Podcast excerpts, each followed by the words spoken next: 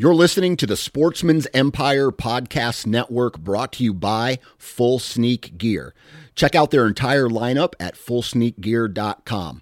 Also be sure to check out our entire stable of podcasts at sportsmans empire dot com. New from Moultrie Mobile, the Feed Hub offers first-of-its-kind cellular connection and control for nearly any spin cast feeder on the market. When used with the Moultrie Mobile app, you can monitor feed and battery levels, run feeders on demand, receive alerts when feeders are clogged, and remotely adjust feeding times. The Feed Hub is ideal for anyone who maintains feeders. Remove the guesswork and save time by planning feeder maintenance before you drive to your hunting property. For more information, visit moultrie mobile dot com. This episode is brought to you by Visit Williamsburg. In Williamsburg, Virginia, there's never too much of a good thing. Whether you're a foodie, a golfer, a history buff, a shopaholic, an outdoor enthusiast, or a thrill seeker, you'll find what you came for here and more. So ask yourself, what is it you want? Discover Williamsburg and plan your trip at visit williamsburg dot com.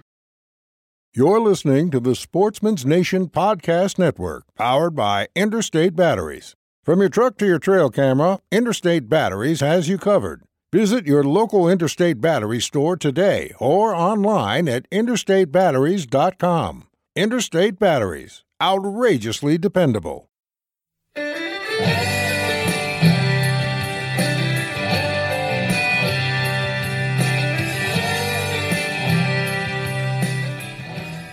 All right, guys, welcome to another Land and Legacy podcast.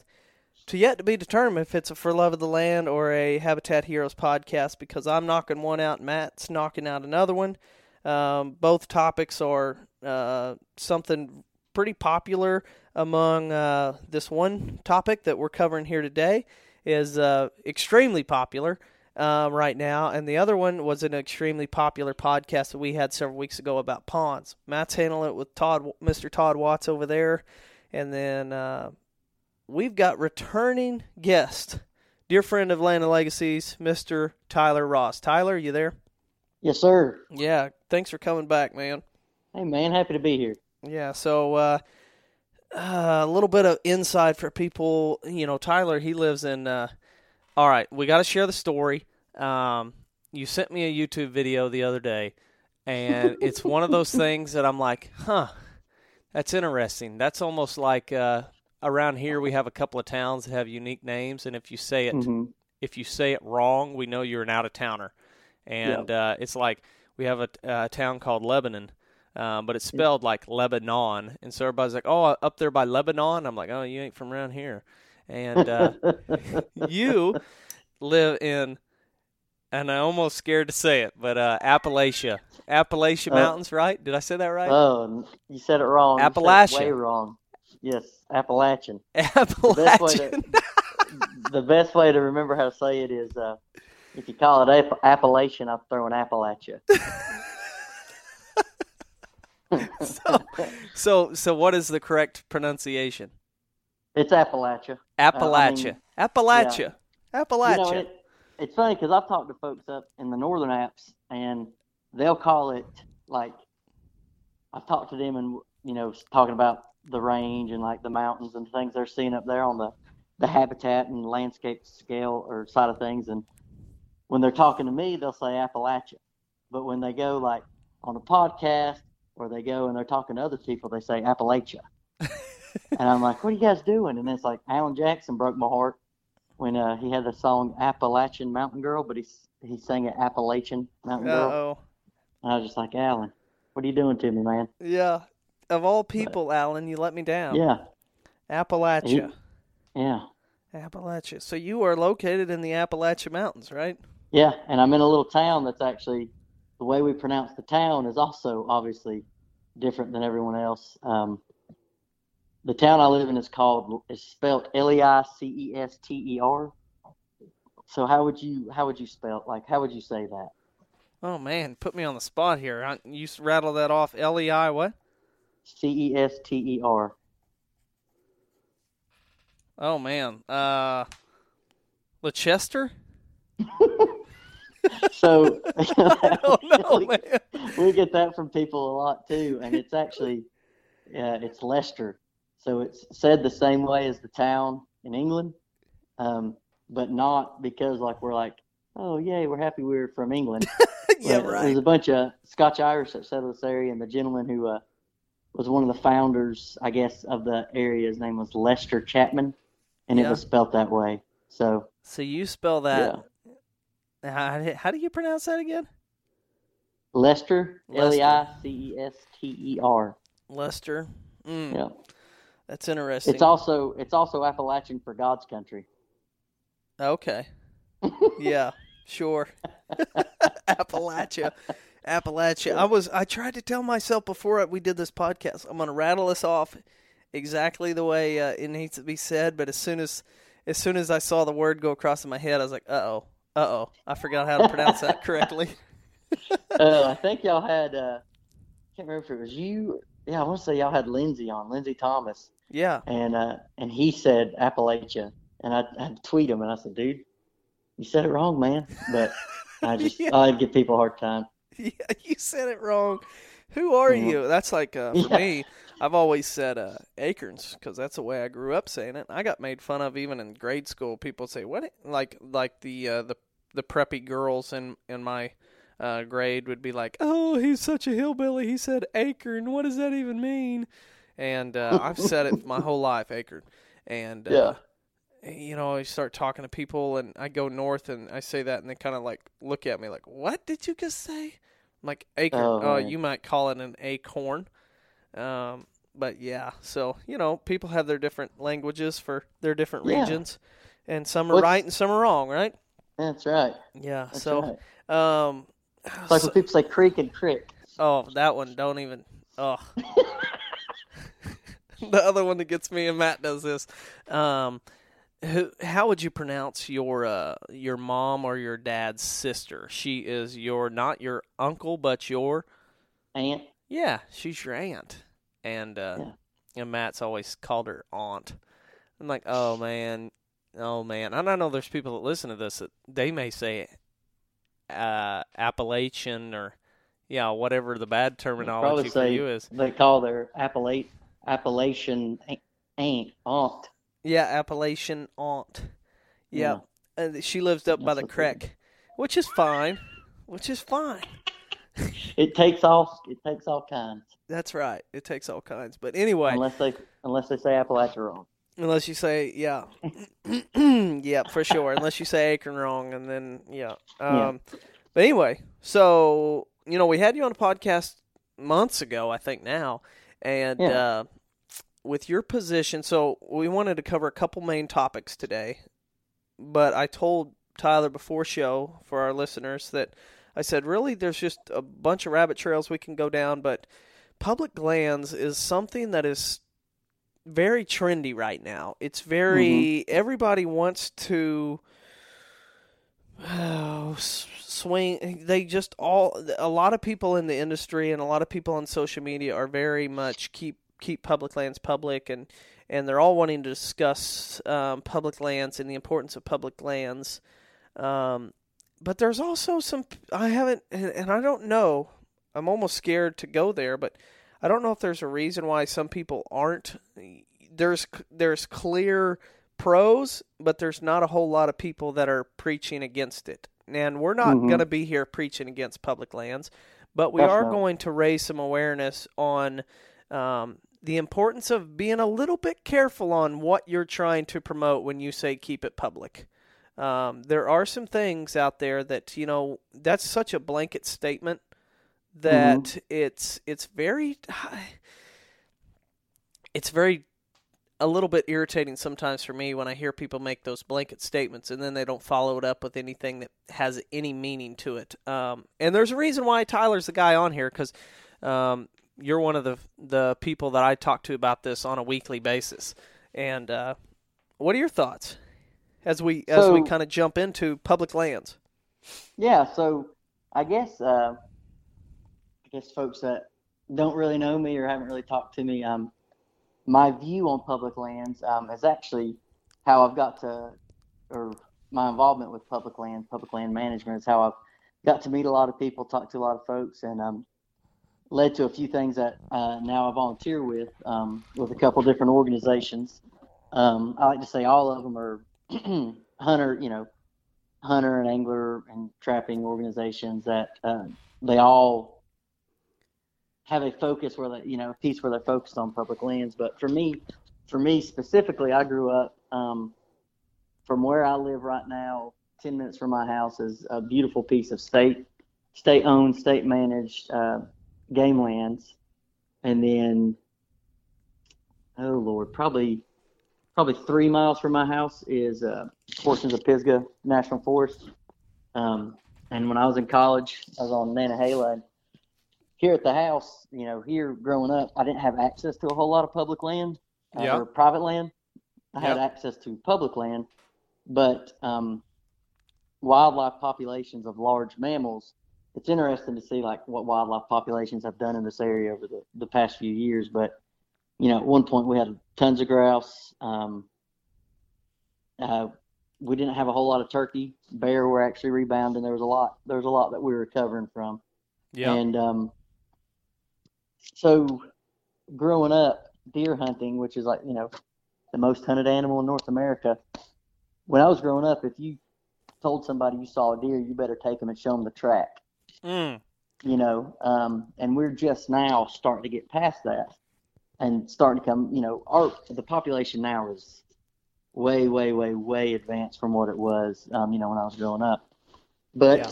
um, yeah, so that's a, I guess we just skipped a rabbit right there, but yeah, I'm, I'm really uniquely connected to public lands, and uh, and I, I think actually, a lot of people are, I, I myself yeah. included. I grew up with a family farm, but mm-hmm. the the game populations were so uh, so I guess poor um, that you know if if we started bow hunting in September and we gun hunt in November, after that you might as well go somewhere else because the hunting was so terrible that mm-hmm. it was just, it wasn't worth our time. So I spent, I grew up hunting public ground, both federal and state.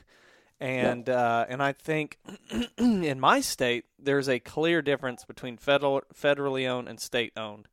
And mm-hmm. I think that's where, you know, there was this huge debate. Um, what was that last year? Um, or two years ago when that national park, uh, was, they tried to, I guess they handed it over to the state to own it. Is that so correct? it was the it was the Bears Ears monument, but the the big thing that like started, I guess, the state versus federal ownership um, ordeal was, and this is a touch of a rabbit, but we're going to chase that bad boy. Um, yeah, it was H R oh, six twenty-one. I think Jason Chavez from Utah introduced it. I want to say two or three years ago, and uh, overwhelmingly he got shut down. But what that what that was was that was actually a rule from a. Uh, and administration in the nineties, and uh, I'll try not to like say which administration it was, because I think one of the big things around public lands is it gets very politically polarized quick. No, and I absolutely. Think the poli- I think the political polarization of any of these things, habitat, wildlife, public lands, any of that stuff is taken away from the actual conversation. And I'll yield to uh, what Shane Mahoney said about we don't need to drag the We don't need to drag conservation down to the level of politics. We need to elevate politics to the level of conservation. Yeah, I feel like sometimes that's greatly avoided and that doesn't happen. Um, but what happened was it was uh, advocating for Utah and other Western states to where they could take uh, the state could take control of federally held lands. Yes. And I, Randy Newberg's ten times better at this than I am. He's done a lot. a lot on this, but he goes and talks about there's a very big difference between east and west when it comes to public lands. Like where I live at in Pisgah National Forest, twenty-six thousand acres, I want to say, um, were donated from the Vanderbilt estate. Um, George Vanderbilt's wife uh, donated quite a bit that helped start portions of it, of the Pisgah National Forest, and uh, other por- portions of land were bought and paid for Uh, by the federal government, um, Weeks Act purchases, and then the uh, Teddy Roosevelt did the Midnight Forest. They call it the Midnight Act or the Midnight Forestry Act, yep. and um, took, you know, made a lot of areas designated part of the National Forest System.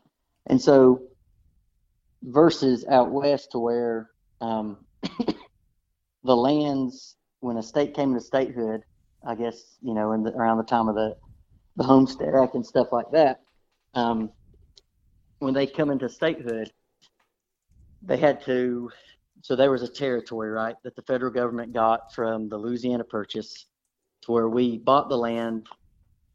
We actually bought it, so Spain held it, but France pretty much acted like the go-between folks, so that's why we're told, like, we bought the land from France, but technically, technically I think we bought it from Spain. And I could be wrong, and I'm sure you're going to get emails and comments about that, and that's fine. I'm going to send them your way. Make sure we put Good. your make Good. sure we put your email address at the end of this so they go to you, not me, huh? It's Adam at Land and Legacy dot T V. Or, but yeah, it's Matt. Oh, it's Matt at Land and, no. oh he just gave away our email address. Huh? Yeah. Oh man, I just made that up. I just yeah. made that up. Anyway, uh, no, yeah, sorry. Um, but what would happen is, you know, you you have a territory and you go out and, you know, that territory was. There were rules before a territory could become a state. So part of it was like the state or the, the federal government owned all that land that was the territory. So that was federally held land. That was federally owned land.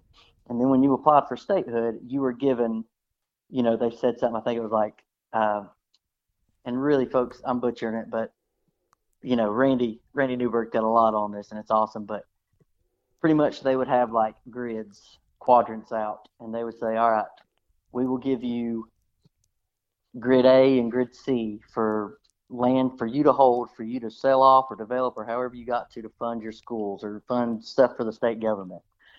But then the rest of these areas are going to be set aside, you know, that's still going to be federally federally held land. Yeah. You know what I mean? Like, yep. So that's why you have such a large portion. So the, the like how federal land came to be in the West versus how it came to be in the East is pretty different. And then it's also, there's a lot of differences between the agencies that control it. Um, or that manage it rather, um, because I'm a very big, you know, anybody that talks to me, I'm a very big proponent of that's, that's your land that they're managing for you. Like, I'm a very proud of the fact that we have these lands. Yeah. And, um, and I, I am as anybody. well. And, and, and I think that's one thing for me while you're gathering your thoughts here, uh, or I'm just going to jump in. I'll say, I'm not, a, and, and in no way am I a advocating turn back our public grounds in no way. And I hope I started this podcast in a way to say that, you know, there's a lot of blanket statements, but I think there needs to be some people kind of bringing it back in and, and talking about the importance of understanding what those statements are when we say keep it public, because Absolutely. it's very, it's very easy to just throw out those statements. Um, but I think there's a lot of people throwing it out there and don't actually know what in the, what they're advocating for. Yeah. And, well, and so, yeah, absolutely. Yeah. But what I was going to say is the only other part I was going to add to that is you have the, um, the two big ones that started around Teddy Roosevelt's time, I guess, was uh, Gifford Pinchot. Yep. You ever heard of Gifford Pinchot? Yep. Uh-huh. So first chief of the Forest Service. Uh, yep. I think he was a governor in Pennsylvania. He actually brought Carl Schenck over here, uh, where I, here in my neck of the woods, on the Biltmore estate, and he was, you know, one of the foresters for George Vanderbilt. Um, and they actually started forestry in America with the Biltmore School of Forestry just just down the road from me in Transylvania County at the Cradle of Forestry. So Gifford was very, very, you know, conservation-minded of sustainable utilization of our resources, a wise use, smart use. And the the U S Forest, you know, the National Forest System was set up as a multi-use, very much multi-use, but it's also a big part of it was as a timber timber reserve, you know, with an R, not with a P, a timber reserve for us to utilize that, and that was our that was our timber holds. Yep. And um, and then you know that was he got he drove that side of the public lands, and the other side was John Muir, another great American who was very very wilderness preservation minded. Yes. And you know more of a hands-off, you know. was worried about the destruction that, you know, humans could have on these large swaths of land. And, you know, it's in some extent rightfully so, you know, but uh, John Muir pretty much was, he, he started the, you know, national park system, and he was over the parks and stuff like that. And um, on the Department of Interior side of things. So those organizations grew, and now there's more. You got the Bureau of Land Rec- Recl- Reclamation. Um, B L M is Bureau of, oh gosh, it's a Bureau of Land and Mineral. So we don't have B L M in the East that I know of. We definitely don't have it in North no. Carolina. Um, no. But that's a very Western um, oriented agency. And there's quite a few others, you know, like uh, when I was in Idaho this year, we drove through, oh man, it was the U S Department of Energy land um, that you still could hunt. You know, and there's a lot of great things to be said for that. While we were out there out west, there was a lot of opportunity. There was a lot of stuff there. And the habitat, I guess this is the big sticking point where, you know, we need to talk about is the habitat out there was for that ecosystem and for that area. I mean, it was, it was awesome. Yes. You know, you, you had like what you read about, you know, about when settlers were going out there, these sagebrush areas and these, you know, these mountain tops and all this stuff where you're looking at all these different, you know, uh, evergreens and conifers and stuff like that, and this high altitude, all these different things. But you're also looking out and you're seeing they're still up here. There's still bison here. There's still, you know, a couple of the big predators are reintroducing. Like, thankfully, where I was at in Idaho, they didn't have the, the grizzlies weren't there yet in that area. But, um, you know, they had all these, all these things of the charismatic mega, you know, megaflora, megafauna, of all these working parts of, you know, the habitat and the ecosystem, the whole matrix of it that we don't have here on the East. So, um, yeah, that's, that's the big sticker, in my opinion, between in the realm of public lands. And I think that's where a lot of people get, you know, the political polarization comes out, is how they're maintained, and, and not just the ownership side of it, but how they're maintained and how they're taken care of. I, so, and I think, from my experience, a lot of the maintained and how they're managed is, the and the issues I have is, it's a lack thereof. Yeah. Um, there's very little management, and there's very little um, maintenance that's gone on because they don't have the funding to actually do the management. Yeah. Um, and then there are a lot of special interest groups that... that when they try to do something, for example, let's do a, a, a thinning of the timber. Let's say there's a timber harvest that goes on. There's a lot of um, outside organizations that that are put in place and, and put some pressure on the federal government or the, the state government to where they have to back off on that, to where there is no thinning. So then you have a closed canopy forest that's unmanaged. Um, it's degrading in its, in its pro- productiveness. And therefore, habitat goes away or or yeah. decreases, and mm-hmm. and that's where, you know, we can we can circle back and say the difference between preservation and conservation.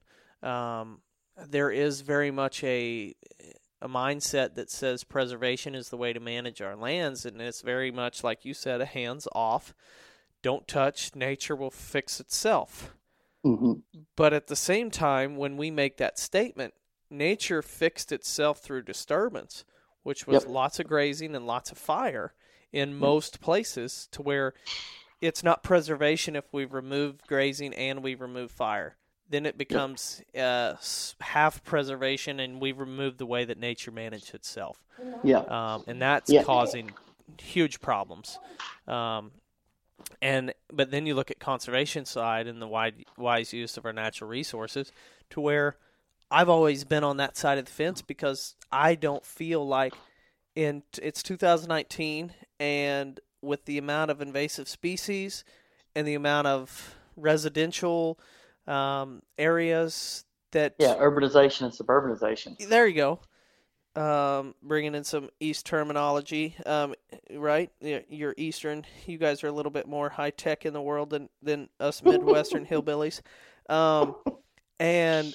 Then you bring that into it, and as you bring that into it, you get more invasives. We'll touch on that in a little while, um, to where now we're drastically out of balance and out of out of whack with, with the way nature was intended.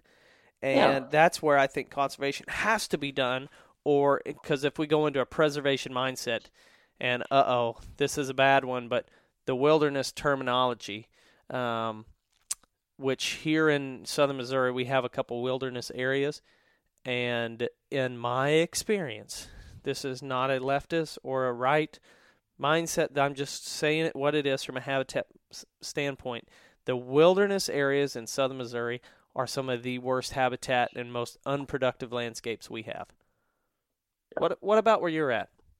Yes, I would say I would mirror that statement greatly. Um, so before, there was one thing I was just going to touch on before we delve into the wilderness side, if that's okay with you. Yeah, let's hear it. One one of the big things we always hear from anybody, regardless, of, and one person they always, always, always, always, always quote is Aldo Leopold.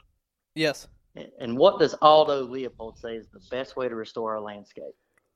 By the same way that we destroyed it, right? Yes. By the axe, by the plow, by the cow, by the fire, by the rifle, you know. And it, it, it brings me to a thing to where everyone wants to quote Leopold until it's time to do Leopold stuff. Yeah. You know what I mean? Like, yeah. Because we're, you know, and and I, just to be one hundred percent honest with you, Adam, when I went, when I started my bachelor's degree, I had this, this, this ethic, right? This wilderness view of this, you know, this, you know what, humans are messing all these things up.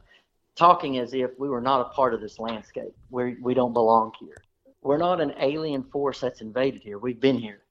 You know, like where I live at, there's actually a document that if you want to, I'll send it to you in the show note, and, you know, you can put in the show notes or whatever to where people can go read about the Southern Appalachians, to where it talks about the cultures and the people that were here for the past ten thousand years.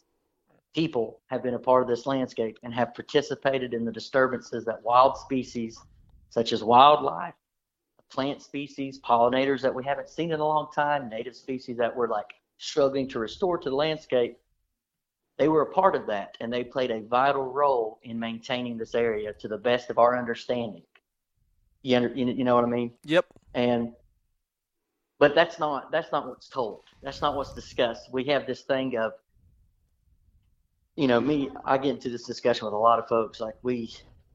We've always got to have a, we've always got to point a finger. We've always got to have somebody to blame. So for the way our landscape looks, I feel like we blame ourselves. And we're like, oh, humans are horrible. And don't get, hey, don't get me wrong. People are stupid. You know, there's horrible things I've witnessed with my job. I've had to go out and see some things that, you know, make my skin crawl. Oh, and, and, and I mean, right now we're looking at, we've got this, and we haven't even mentioned it on a podcast. I'm a little bit embarrassed to say that, but we've got this trend, uh, this hashtag that we're trying to, to spread awareness with, but trash trophies, and you're part of that yeah. with the True Conservationist, yeah, um, and Sportsman's Alliance, and there's several other people and um, yeah. involved in that. There's, I think, there's like six of us that are all trying to spread awareness of this trash trophies. I mean, it's obvious we're not very, um, we're not very good at at clean keeping at, at cleaning house. No, no, no, and and I, I guess a very good example of that is I was at a. I was at a meeting over this current forest plan revision that's happening on Pisgah and Nantahala, and I was discussing my view of what needed to happen on the seven hundred thousand acres that are open for management decisions. Now, that seven hundred thousand acre number has been completely misconstrued and misrepresented by very biased um, and anti-conservation organizations as a uh, seven hundred thousand dollars or seven hundred thousand acres are opened up to an industrial clear cut. Uh-huh. We have not seen an industrial clear cut. And it's just, that's a point that I'm going to circle back to that. But the individual I was discussing this stuff with, I brought up a crop tree release. And they said, what is that? So I explained what it was. And they got upset. They said, you know, we don't need to get in there and do anything with it. The trees are going to outcompete themselves.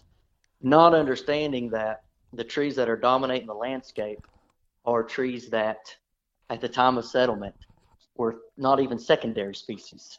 Yep. They were lower, you know, lower areas, um, lower, you know, lower down the mountainside. Pop, tulip poplars and red maples, they were not the dominant species, you know what I mean? Because we had the chestnut.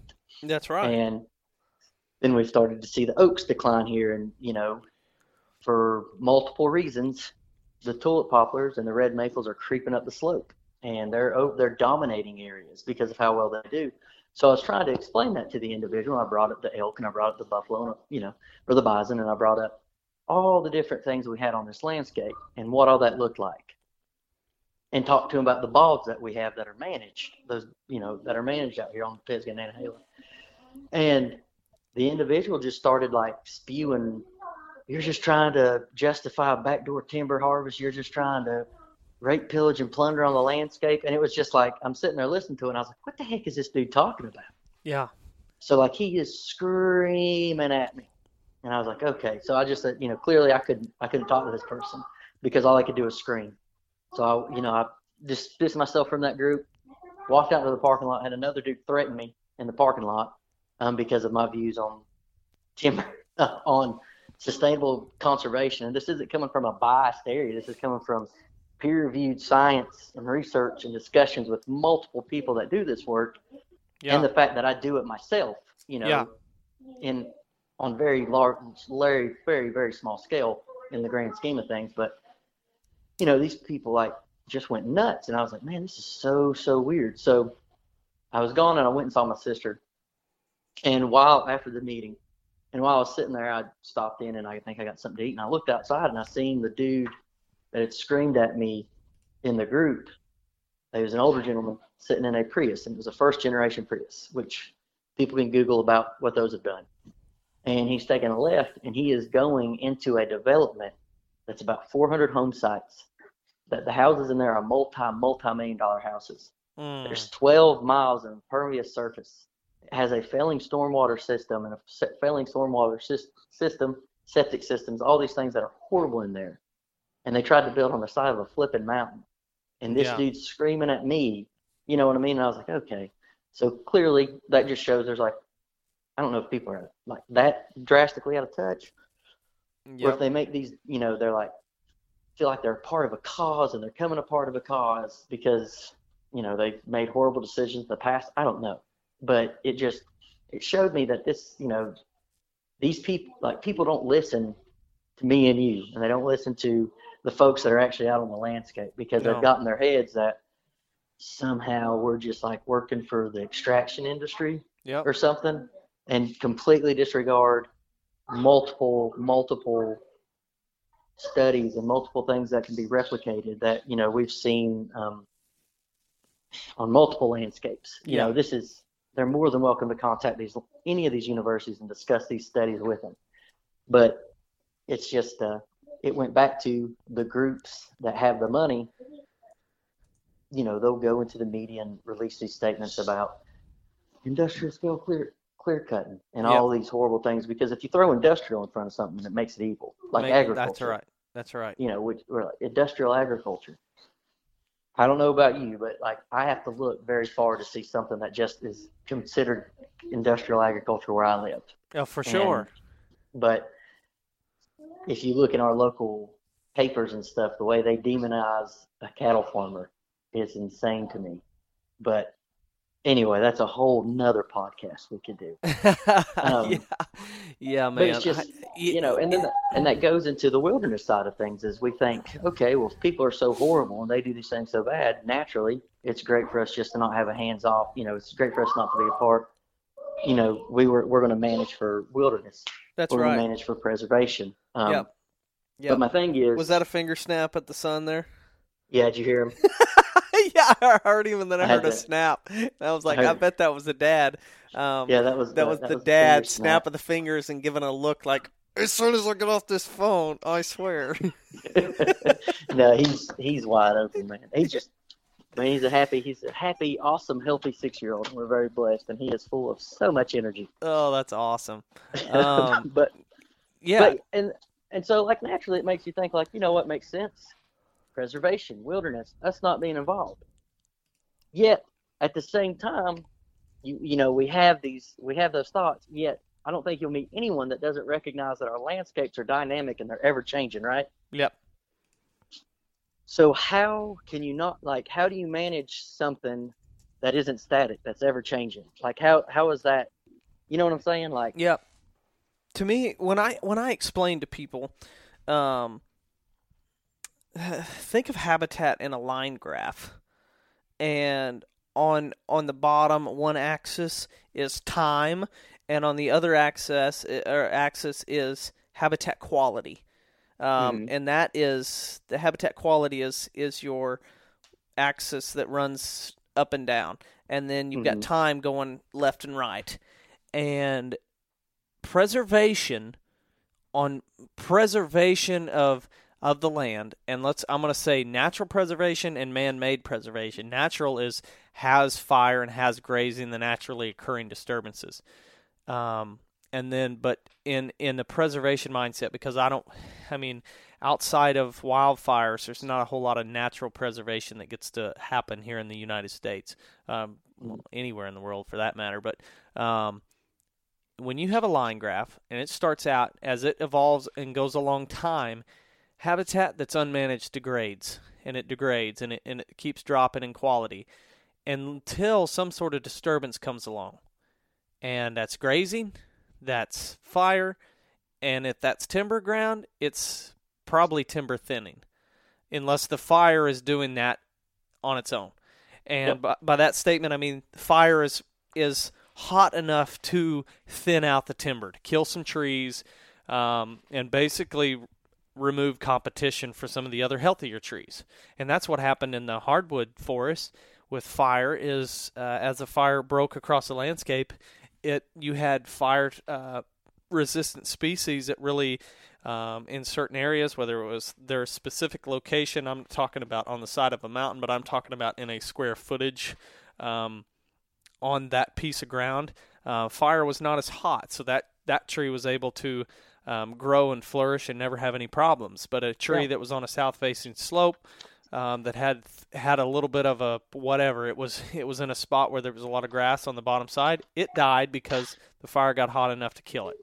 Um, and so to me, that's where when you look at that line graph, you have, as time progresses, you have habitat quality declining until a disturbance happens, and then it starts to increase over time. But then it tops out, and then it starts to decline again. There's always... Mm-hmm. It's always moving. It's always even, it's either getting better or worse. And a lot of times in our habitats, where in our landscape, it's getting worse. Mm-hmm. And that's what's scary to me. And and people listen to our podcast all the time know that Eastern Red Cedar is a hot topic. It's mm-hmm. not just a hot topic. Um, it's it, the reason it's a hot topic for us is it's because of our location. Here in here in the Midwest, Eastern Red Cedar is taking over our woodlots, and nobody's saying anything about it because they don't know it. They're not watching it. And there's a lot of deer hunters, and if you're one of them, I'm sorry, but you're part of the problem um, when you say that it's great deer bedding. Eastern Red Cedar was not spread across the landscape like it is now years and years and years ago when the white-tailed deer were still doing fine. And winters, you could make the argument winters could have been much worse, and there were winters that was much worse than what we experience now, but deer still survived. When we say deer are using cedar trees as good bedding, or it, that cedar trees are good bedding for deer, it's because that's the only bedding they really have, yeah. um, and it's a sanctuary. And what I'm seeing here in, let's use these wilderness areas in southern Missouri, what I'm seeing is areas that should be woodlands and glades and a majority of oaks are now turning into you have you have tall trees that are oaks and the whole understory is cedars. And once those mm-hmm. oaks die off, they, there's not enough oak regeneration below those cedar trees or below those oaks to be the next generation. The next generation is tree, of trees is Eastern Red Cedar. And that's Absolutely. What I see in unmanaged ten, uh, unmanaged land. And yep. a lot of that is federally owned. Take that back. Let's take one step back. A lot of federally owned land here in the Midwest is that exact story. Our forests are changing due to mismanagement. And mismanagement yep. happens because of no money, no funding, or not enough manpower.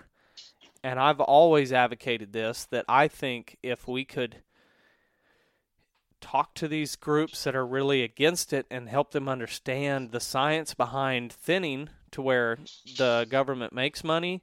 It makes the forest healthier. Um, it makes more habitat. It makes um, fi- wildfires uh, less likely to happen. Um, it allows us to make some money to where we could do prescribed fire to eliminate, completely eliminate wildfires. And then mm-hmm. at the same time, it would open up to where there's grazing opportunities to where the government could um, lease out grazing rights. And so that's where you get into the public lands of saying, I'm all for public lands as long as everybody can use them. But whenever it's just whatever, it's just birding opportunities, there's no hunting rights, there's no fishing rights, or there's no uh, you can't there's no thinning of the timber, there's no uh, there's no active management. That's when I start going, we need we don't need any more of that land. Um, we need land that that people can use from all aspects. And I Absolutely. just talked for a while. You got anything to add to that? I know you do. No, it sounds like it sounds like to me you're describing this thing called multiple use. That's right. And to me, multiple use process, property uh, property and landscapes is, is what was happening um, before settlement. We had grazing, and, we had fire, we had and, and the the timber thinning. Once again, it wasn't people cutting the trees. Now that started when people started really colonizing, but the trees were thinned through the fire. That's how that's how big the fires were. Mm-hmm. Yeah. Oh yeah. And And I think the other thing is, like, I'll, I'll just go ahead and tell you what my dream is that I know I'll never live to see, and I'll never, you know, not on this, not on this life, but my dream is to one day I would love nothing more than for this native landscape of Western North Carolina, Southern Appalachians, all these native areas to um, be back. Sorry, be back yeah, to what I'd they were. I've loved nothing more. Sorry, my the youngest one's coming to me needing something now. But, um, The yeah. uh, I would love nothing more than for these like these. You got your finger. Sorry. Uh oh. Um, uh oh.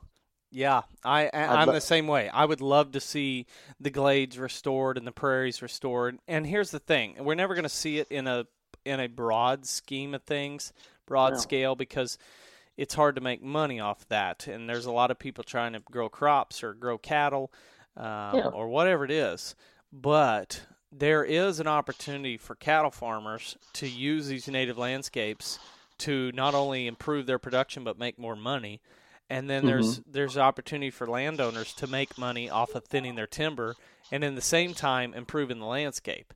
How many articles have you read in the last uh, California fires are terrible, but they have kind of raised the eyebrows of, of researchers to start trying to find ways to eliminate these fires. And so you're yeah. seeing a lot of research for thinning timber. Mm-hmm. And in the last two years, I'm trying to think of what I've read.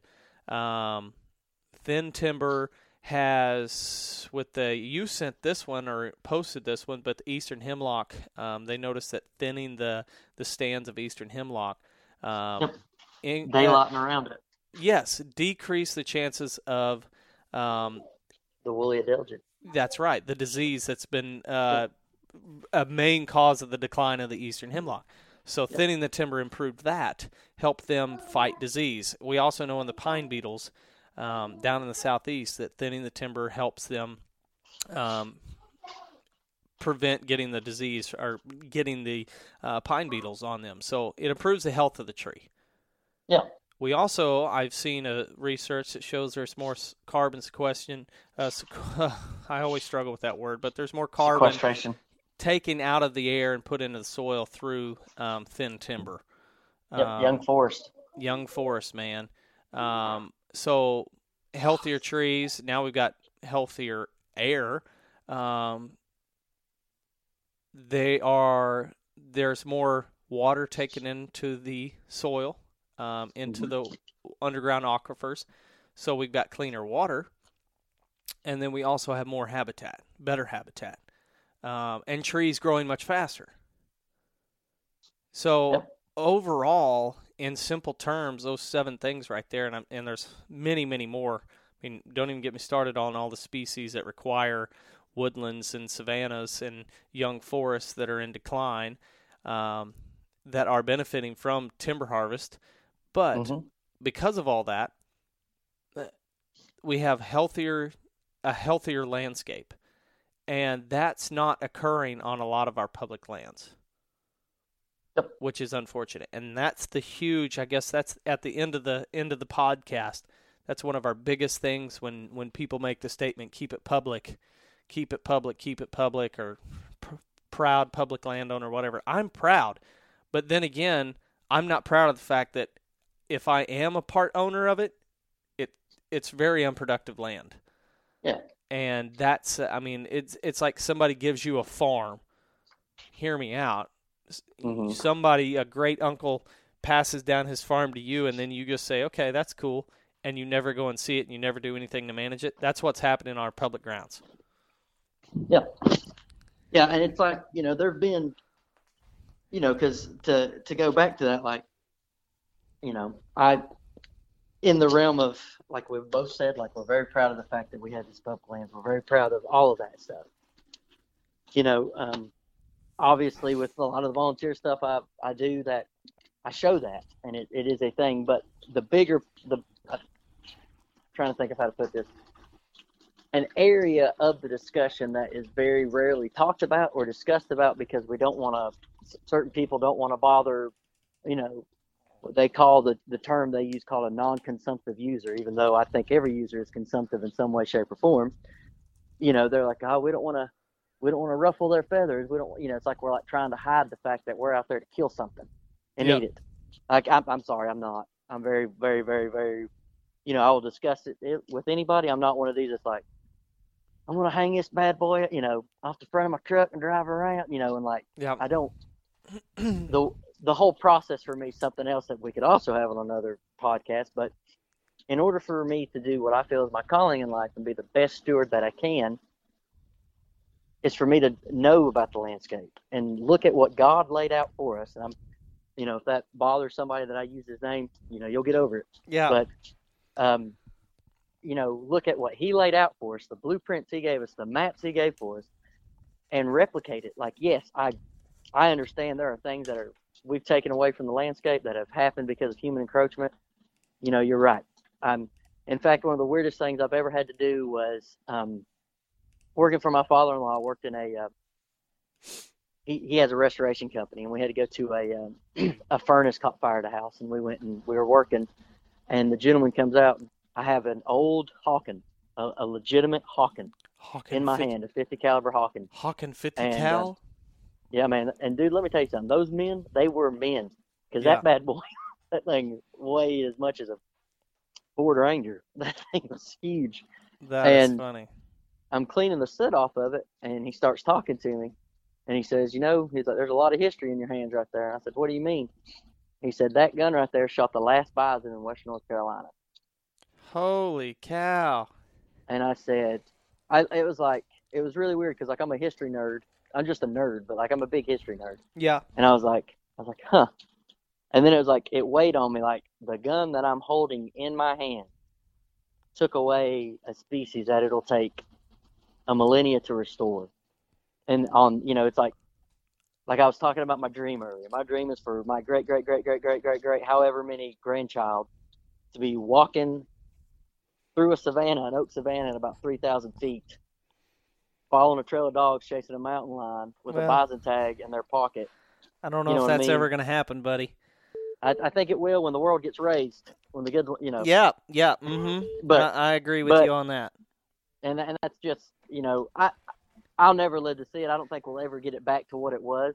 And I think you're right. It, it is. It's a. It's an impossible dream. It's an impossible dream. It's unachievable. You know, I don't know if it, it to me it, it comes down to this, and and I, I'm, I'll openly discuss this, but because um, I've I've heard a lot of sermons as of late where our preachers spoke on the end times and how basically we know that that mankind is not the one who gets to destroy the planet. Um, yeah. That's going to happen when, when the second coming. Um, yeah. But I will say that he also at the same time in that same book says that he basically he's called us to be stewards of, of his landscape that he's created. Um, yeah. and, and he has put the things in place. Um, he has put everything in place to where it all works in, in a very symbiotic relationship to where, um, It's it's very easy to replicate. The problem is it gets very hard to replicate it when people remove your tools to replicate it, and fire Absolutely. being one of them, and grazing being another. And uh, I think that's very important to where you should understand. And, and there's all kinds of people who preach about habitat management and, and understand the landscape. But uh, to me, I would encourage every single one of you to understand what the goal is. Like what what what are you trying to replicate? Because if you're just trying to push an agenda or sell a product, That's that's not the person you want to take your information from. You want to find a way to replicate and understand the true meaning of why we're doing this. Yeah. So, oh, absolutely. And that and that touches on something that me and you both, and I know Matt holds us dear too, is we lo- we love native species. That's right. And um, a lot of people that are propon- or opponents to what I call, you know, well, what is habitat management and what that looks like on the landscape. They're very big on doing restoration and very big on using like, well, we need to restore native species. And I, you know, one gentleman, I said, you know what, brother, I agree with you one hundred ten percent. But I don't think you understand what that, that process looks like. Yep. And it's a lot of people don't understand that it's going to get, it's going to, it's not going to be pretty. It's not meant to be pretty to you. You're not, you're not living in it. You yep. know what I mean? That's right. And it's, um, I would love nothing more than to like walk out and look at my grass and it's purple top trident. I'd love nothing more than to go out and look and see like find Carolina silverbells and not have to go and like explore for them. That's I'd love right. nothing more than to look at a field and see actual native warm season grasses and not daggum miscanthus, mm-hmm. or see flowering dogwood and not daggum Bradford pears. You know yeah. what I mean? That's and it. In order for me to make that a possibility, it's going to take a chainsaw. It's going to take, and, I, and now this is rough for me to say, and you know this, and anybody else who knows me knows this. It's going to take a plow. Yeah. Oh, oh, that hurt just saying that. It's going to take, take herbicide too. It's going to take, it's going to take something, you know, it's going to take some herbicide. And That's it's just, right. it amazes me when we sit back and we look at the things that we've, you know, what has been demonized and what is like, it's almost like it's easy. You know what I mean? I feel like they're easy, easy targets for folks. And like, look, at the end of the day, when we're talking about herbicide, if you're going off label, you're the problem. Yeah. You're the reason, you're the reason people go nuts. If yeah. you're in one of these groups on Facebook and you're telling somebody to mix something hotter than what that label calls for, that's part and of the problem. And then you wonder why people are so mad or why plants are growing resistant to it. Mm-hmm. Go look in the mirror. Yeah. Uh, I Sorry would say, I I've always heard that, you know, you you say that though, you say uh, if if if you're advocating that, that and you want to see the problem, go to this go to this place in your house and stare and look into a far, far place, because you'll see you'll see the problem when you stare off into the into the mirror. And it's like, oh, that's a roundabout way of saying you're part of the problem. Yeah. And, uh, and I, I, I, it's a, it's a huge problem.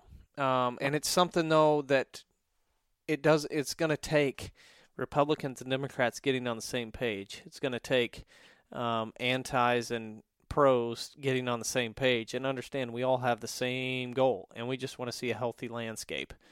But yes, absolutely, there's a different way of getting there. That's that's our biggest problem is we all have a different view of how to get to a healthy landscape. But first, we have to know what a healthy landscape is. And mine has always been basically what was happening here before we got here, before really true European settlement happened. Yeah. Um, it was a very, very productive landscape. But at the same time, we're far, far from it now. Oh, yeah, absolutely. And, you know, the... I just, I could go for days on that, but mm, I'll stop. I'll stop before I hop down that rabbit trail. It's a good one. It's like a three hour one, but.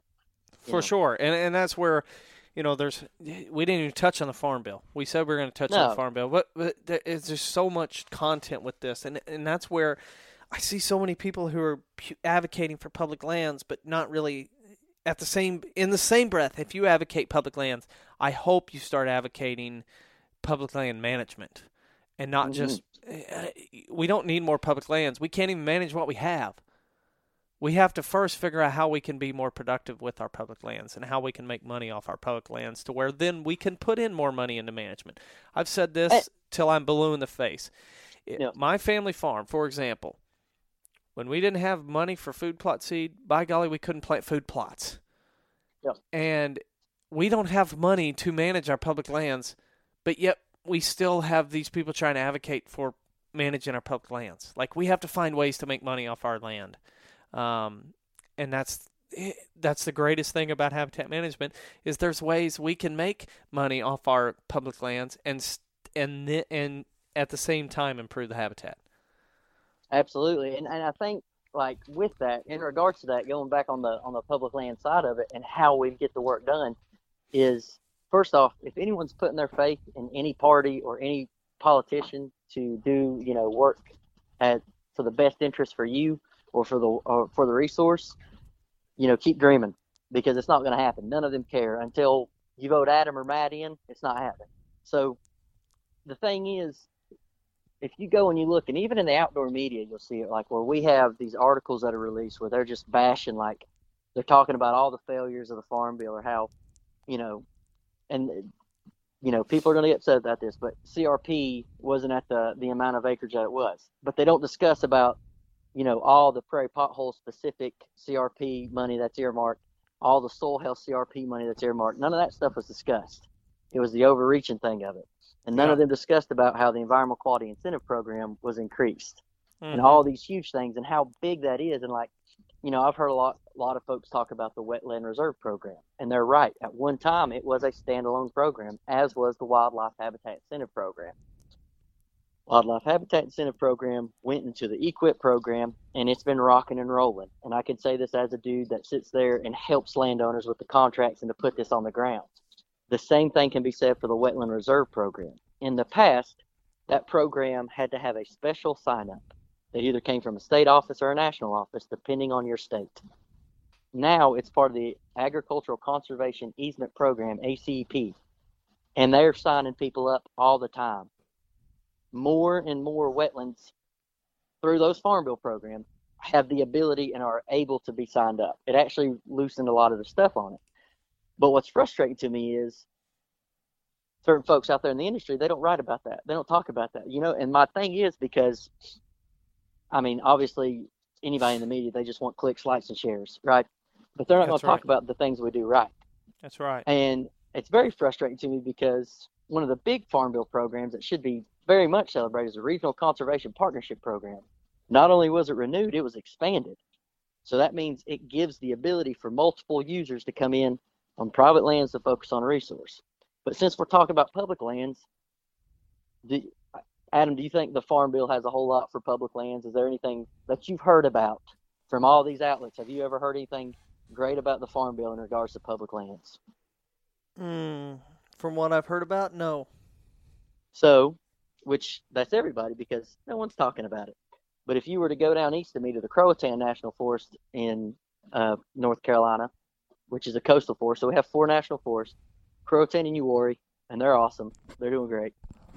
There's Good Neighbor Authority is a program to where state agencies, now tribal government and county government, um, can enter into an agreement with the U S Forest Service to put projects that have already gone through NEPA, already have their environmental impact statement, where they can work with them to put that on the ground, and then the Fed, the, the U S Forest Service will pay them a a specified rate through another act, I can't remember what it is off the top of my head, to where it increases their budget and their manpower to where they can get things on the ground. Shovel-ready projects are getting on the ground. Croatan, mm. they're doing that with the North Carolina Wildlife Resource Commission. On Pisgah, they're doing it with the North Carolina Forest Service. Um, not far from me, there's a place where they're putting in an aquatic organism passage with uh, one of my counterparts in another county here in Western North Carolina. The state of Idaho, they are rocking and rolling on U S Forest Service land using the Good Neighbor Authority, and that is a Farm Bill program. Mm. Another one, another one is that nobody wants to talk about, or I don't think it's nobody wants to talk about it. I think people just, they don't talk about it because it's not sexy. I don't know. But it's the C F L R, Collaborative Forest Landscape Restoration, and it is a huge, huge, huge, huge, huge program. In fact, on the Grandfather Ranger District here in North Carolina on the Pisgah, Nan- Pisgah National Forest, they're using C F L R, and they are doing great restoration work. They're reintroducing fire. They're starting to address some invasives. They're starting to look at some other stuff. Not only was it renewed in this Farm Bill, it was expanded. Wow. That's huge. That's huge, but it's not discussed. It's not talked about. And that's frustrating to me, very much so, because the Farm Bill is a very big public lands package, and it frustrates me to where when it's said it's not one, in my opinion, that shows people have not given it the time of day or looked at it, right? Because it's not the, the one that's going to get the clicks, the likes, link, shares, whatever. It's not going to get that. But there's a lot of stuff on there. Expect another one, Voluntary Public Access Habitat Improvement Project, which does exactly what it says, voluntary or voluntary public access. Helps yes. people get on there.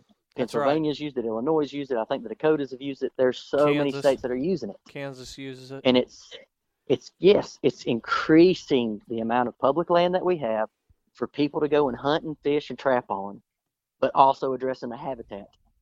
So it it gets to the point to where there are a lot of tools out there in that toolbox, and they're doing a very daggum good job with the continued defunding and the continued rolling back of federal employees and all these things. And instead of celebrating those things and focusing on those things, we want to do some campaign to where we're going to pit ourselves, us versus them, or us against other hunters, or, you know, oh, you don't hunt the way I do on public lands. You're not a true, you know what I mean? All yep. this crap. And that's the thing. It is crap. So if someone's not celebrating these things, in my opinion, maybe you need to start vetting them and asking them why. Uh-huh. Because the other thing is, Adam, I haven't even talked about Title eight, which is forestry, and the All Lands Initiative that is being driven for between the Forest Service and the N R C S, because they're post, both of them are Department of Agriculture. Those two agencies are instructed to come together to look at a watershed scale approach on all lands. Mm. And I mean, it's it's awesome stuff, but we're not hearing anything about it. And sportsmen need to be the ones, sportsmen and sportswomen, all them, they need to be the ones to call and talk to their land managers about this and call and talk to their people about it. If you care about public lands and it being in public hands, this is a primary, these are primary examples of programs and projects that you can ask and work with and help with. Yeah. Instead of like us getting up, up in arms about, you know, whatever fallacies are created about, you know, I don't care. All right. Nah, well, I won't you're getting worked I'll, up, man. I am, we're up on an hour. Up. We're going to have to have you back on sometime, and that's why. Sorry. Oh, man, uh, it just goes uh, on and on. That's why you and I are we're planning on writing an article coming up soon. Uh, we are. About, about part of this, because it is something that's near and dear to our hearts that nobody's talking about. No, so. and it's and you got to wonder why. You got to wonder why that's not being discussed. Well, it's easy to talk about stuff. You said it earlier. Everybody wants to talk Aldo Leopold until they it comes time to do Aldo Leopold stuff. I have a theory on why that is. I think we have a lot of lazy people. Because, well, I was going to say because of laziness. It's easy to talk. Talk yeah. is cheap, man. Man, but getting a chainsaw in your hand and worried about getting a splinter or, yeah. you know, sucking smoke for a little bit. Aldo, Aldo planted a lot of trees. He cut a lot of trees. And he mm-hmm. burned a lot of ground. Mm-hmm. And he did write about it, but a lot of people just want to talk about what he did rather than implement it. Do what he did. And so, the thing that bothers me the most is they're going to let some person that's elected into an office pit them against me, even though our interests, mine and their interests, are so in line and so so much the same. Yeah. That they're going to let, you know, a distinction between an R and a D decide how they view stuff. That's right. It makes me sick to my stomach. Yeah. And it scares me for the future of what we do, but also the future of the landscape. You know, what am I leaving my kids? Yeah. Sorry, I I start going on tangent. So here's my question for you. Would you rather? Okay. Out of the five tools Aldo Leopold talks about, which one would you, if you could only have, if you could only have two, which one would they be? Which ones would they be? Which two? Can I can I make that specific to Western North Carolina? Yeah, yeah, yeah. For your man, for your farm. Gosh almighty! Oh. And for everybody, that's a, a plow, a cow, a saw, or a, it was an axe. Um. All right, I'm going to use an axe and a cow. An axe and a cow, huh? And I'm going to say why. All right. After uh, your gen- the gentleman oh, out of yep. Missouri yep. was talking about the quail. Yep, Mister Kyle Hedges. What did they see? You know, yep. and he had that. If you think about mimicking buffalo here, um, I could, you know, I could mimic pretty good with a cow. Yep. And I'm gonna I can say, do a lot of daylight. daylight what's his actual one? I think it's a like a flame, a drip torch, a match. A match, yep. I think is how he puts it. That's it. I want to say it. Yep. Uh, flame and cows, because and I know it's going to be hard as heck to try and thin that timber, but over time I'm going to get a fire hot enough to kill some trees, and as soon as I do then I'm going to have some awesome habitat. Gotcha. Fair enough. Yeah, fair man. Enough. Oh man, well, always a pleasure, Tyler. And uh, yeah, man. Hopefully we didn't. I, I hope we spread some awareness of, of people that maybe the next time they hear somebody talking about public lands or whatever, they'll they'll beg the question, okay, how would you want to manage it, or what what are you implying when you say public lands? Like we need, it's yeah. it's one thing. It'd be like me advocating, let's buy a house, let's buy a house. Or as a as a kid, you're like, I want a horse, I want a horse, I want a horse. Then you actually get the horse, and it's like, now what do I do with it? Like you got to feed it. You got to brush it. You got to take care of it. Like it, you can't just say you want it and then not be willing to take care of it. And that's yeah. that's what I fear for when people make that statement about public lands, is they just want it to hunt on it, and that's it. There's a yeah. whole lot more that goes into owning a land than or owning yeah. a, a landscape than, than just owning it. So people just need to embrace the responsibility that comes with that. It's a lot of fun, you know, man. It's not it's just awesome, but it's it's a lot of fun, and it's it's very rewarding, way more rewarding than a golf game. Yep. So, anyway, buddy, absolutely. Appreciate it. Thanks for coming on and giving away my email address. And uh, I lied. That's not his real email address. Yeah. His email address. Yeah. I think we've given it in the past anyway, so it's all good. But anyway, man, um, enjoy the family, and we will uh, we'll talk to you next time. All right. See you, Adam.